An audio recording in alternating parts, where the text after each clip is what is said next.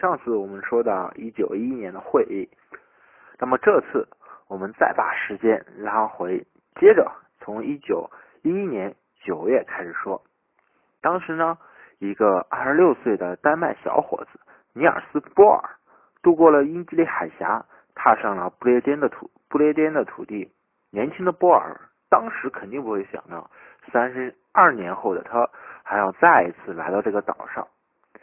但是，这次的到来却是藏在一架文式轰炸机的弹舱里，忍受着高空缺氧的考验和随时被丢进大海的风险，九死一生到达了目的地。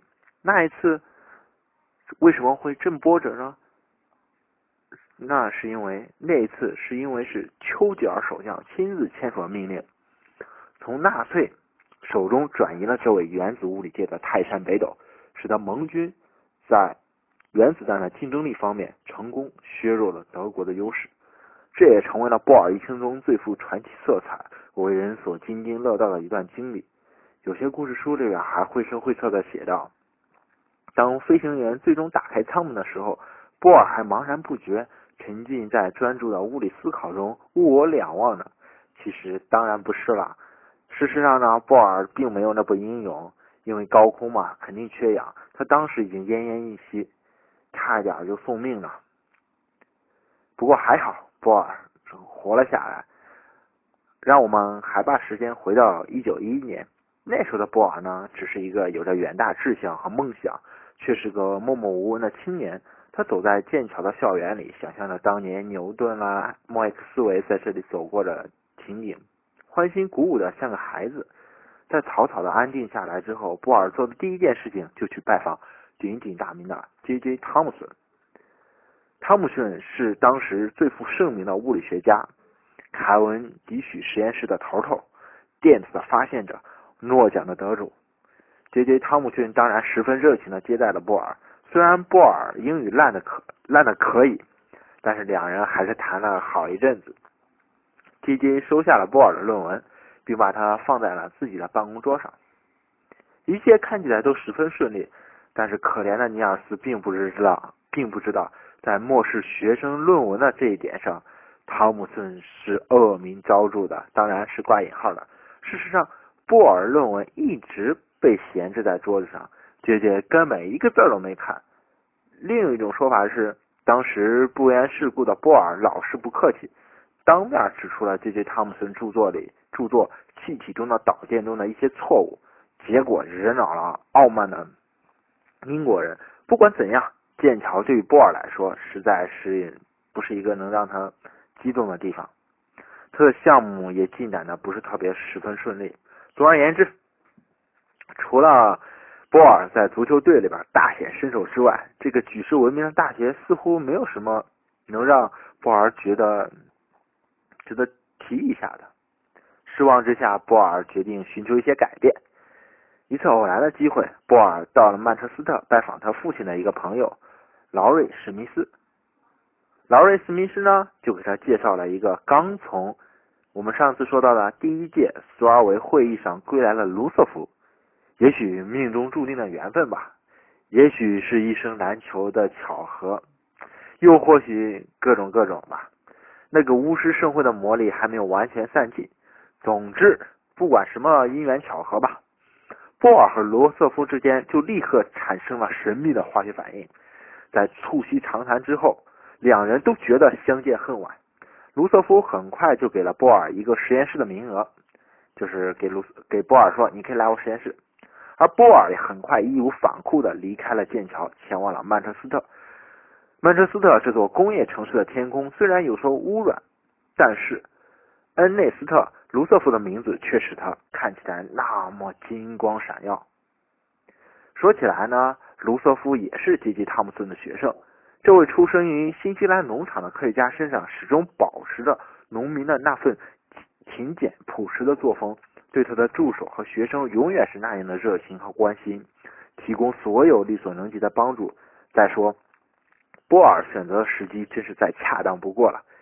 一九一二年，那正是一个黎明的曙光就要来临，科学新的一页就要被书写的年份。人们已经站在了通向原子神秘内部世界的门槛上，只等波尔来迈出这决定性的一步呢。这一步的迈出，这个故事我们还要从十九世纪说起。那是一八九七年，J.J. 汤姆森在研究阴极射线的时候，发现了原子中电子的存在，这打破了从古希腊人那流传下来原子不可分割的概念。明确的向人展示了原子是可以继续分割的，它的它也是有着自己的内部结构的。那么这个内部结构到底是什么样呢？汤姆森那时候完全缺乏实验根据，于是他展开了自己的想象，就勾勒出这样一个图形。他认为呢，原子是一个呈球状的带正电荷，而负电荷的电子呢，就像葡萄干一样，一粒粒的镶嵌在这个圆球上。这样一幅画面。历史上把它称之为葡萄干布丁的模型，电子就像布丁上的葡萄干一样。但是呢，一九零一年一不不好意思，是一九一零年，卢瑟福和他的学生在实验室里进行了一次名留青史的实验，那就是他们用阿尔法粒子，阿尔法粒子其实就是在正电荷的氦核，就是原子核，来轰击一张极薄的金箔。想通过散射来确定那个葡萄干布丁的大小和性质。这时候，极为不可思议的情况出现了。出现什么样的实验情况呢？有少数的阿尔法粒子的散射角度如此之大，一直超过了九十度。对于这种情况，卢瑟夫自己描述的非常形象。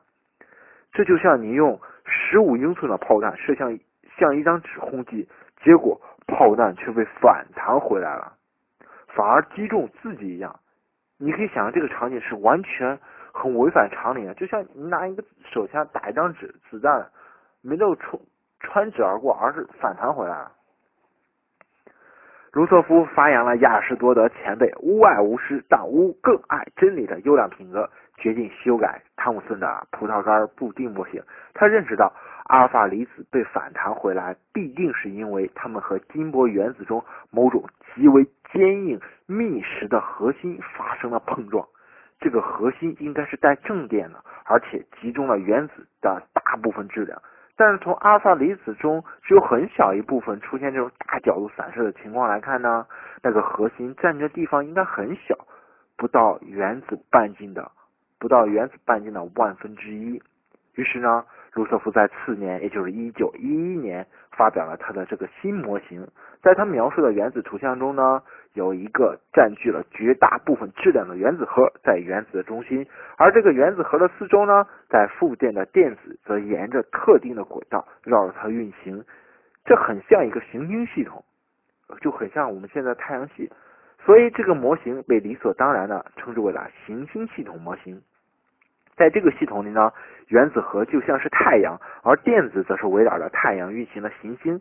但是这个看来很完美的模型，却有着自身难以克服的严重困难，因为物理学家很快就指出它这个模型中的问题，就是带着负电的电子绕带正电的原子核运动，整个体系是不稳定的。根据麦克斯韦的理论呢，两者之间会发射出强烈的电磁辐射，从而导致电子一点点的失去自己的能量。作为代价呢，它便不得不缩小。运行的半径，直到坠毁在原子核上，整个过程不过一眨眼的功夫。也就是说，根据麦克斯韦理论来说，呃，那个电磁波都是有能量辐射的，就是只要是运动的电磁波都会往外辐射能量。那么电子在高速运动的话，它肯定往外辐射能量，一旦辐射能量，它能量就小，就会往正电荷上落。那么根据麦克斯韦的理论，那么电子很快就会落到原子核。而事实上，我们的真实世界里边，并没有落在落在原子核上，而是就在外边运行着，这就很矛盾嘛。换句话说，就算世界如同卢瑟福描述的那样，也会在转瞬之间，因为原子自身的坍塌而毁于一旦。也就是说，我们不可能有我们现在这样五彩缤纷的世界。原子核和电子将不可避免的放出辐射，并互相中和。然而，卢瑟福和他的实验室，乃至整个英格兰、整个地球、整个宇宙，都将变成一团混沌。不过，当然了，虽然理论学家发出了如此阴森恐怖的预言。但是太阳呢，仍然每天按时升起，大家都活得好好的呢。电子依然快乐的绕着原子打转，没有一点失去能量的预兆。而丹麦的年轻人尼尔斯·波尔照样安安全全的抵达了曼彻斯特，并开始了谱写物理学史上属于他的华彩篇章。波尔没有因为卢瑟福模型的困难而放弃这一理论，毕竟他有着阿尔法粒子散射实验的强有力的支持。因为物理是实验支撑的一个学科，只要有实验现象表明，说明这个理论肯定是有可取的地方。相反，波尔对电磁理论能否作为原子这一人们从未涉足过的层面，倒是抱有相当的怀疑成分。也就是说，他是很。对麦克斯韦的电磁场理论是抱有一定的怀疑成分的。曼彻斯特的生活显然要比剑桥令波尔舒心许多。虽然他和卢瑟福两人性格是如此不同，嗯，后者是个急性子，永远精力旺盛，而波尔则像个害羞的大男孩，说一句话都显得口齿不清。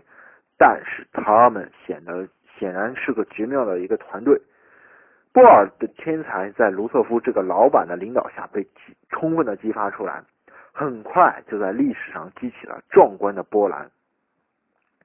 一九一二年七月，波尔完成了他在原子结构方面的第一篇论文，历史学家们后来常常把它称作为曼彻斯特备忘录。波尔在这篇论文中呢，已经开始试图把量子的概念结合到卢瑟福模型中去，以解决经典电磁学所无法解释的难题。但是，一切都只是。刚刚开始而已，在那片还没有前人涉足过的处女地上，波尔只能一步步的往前摸索着前进。没有人告诉他方向应该在哪里，而他的动力也不过是对于卢瑟福模型的坚信和年轻人特有的巨大热情。波尔当时对原子光谱的问题一无所知，当然也看不到他后来对原子研究的决定性意义。不过，革命的方向已经确定。已经没有什么能够改变量子论即将崭露头角这一事实了。在浓云密布的天空中，突然出现了一线微光。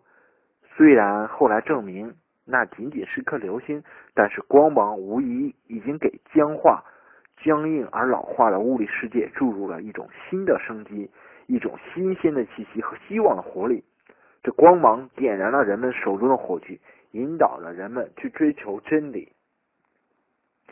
的永恒光明，终于，一九一二年的七月二十四日，波尔完成了他在英国的学习，动身返回自己的祖国丹麦。在那里，他可爱的未婚妻玛格里特玛玛格里特正在焦急的等待着他，而物理学的未来也即将向他敞开心扉。